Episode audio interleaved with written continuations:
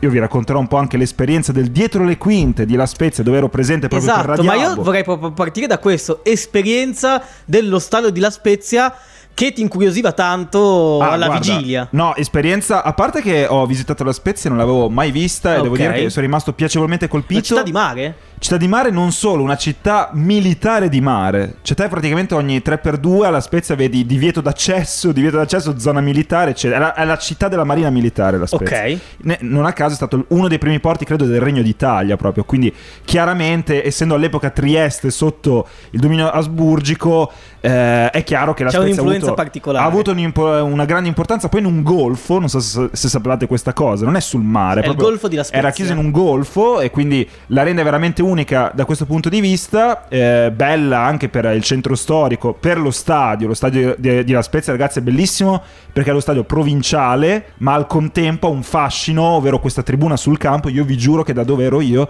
vedevo i giocatori a un metro Mm. praticamente. Bellissimo. Quindi bellissimo. buona, buona accoglienza per i giornalisti. Allora, eh, mettiamola così: stadio piccolo, si vede che non è abituato alla Serie A. Ci Ok, sta, ci ci, può sta. stare, ci può stare, assolutamente. Legittimo. Tutti strettissimi, eh, in tempi di ripresa dei No- contagi. non il massimo. Non il massimo, però tutti con la mascherina, Certo. chiaramente. No, bello più che altro questi pali anche in stile vecchio Highbury. Non so se ve lo ricordate, Sì, il sì, vecchio sì, stadio sì. dell'Arsenal con i pali che fanno veramente. Sono antimoderni, ma hanno anche dei difetti, diciamo.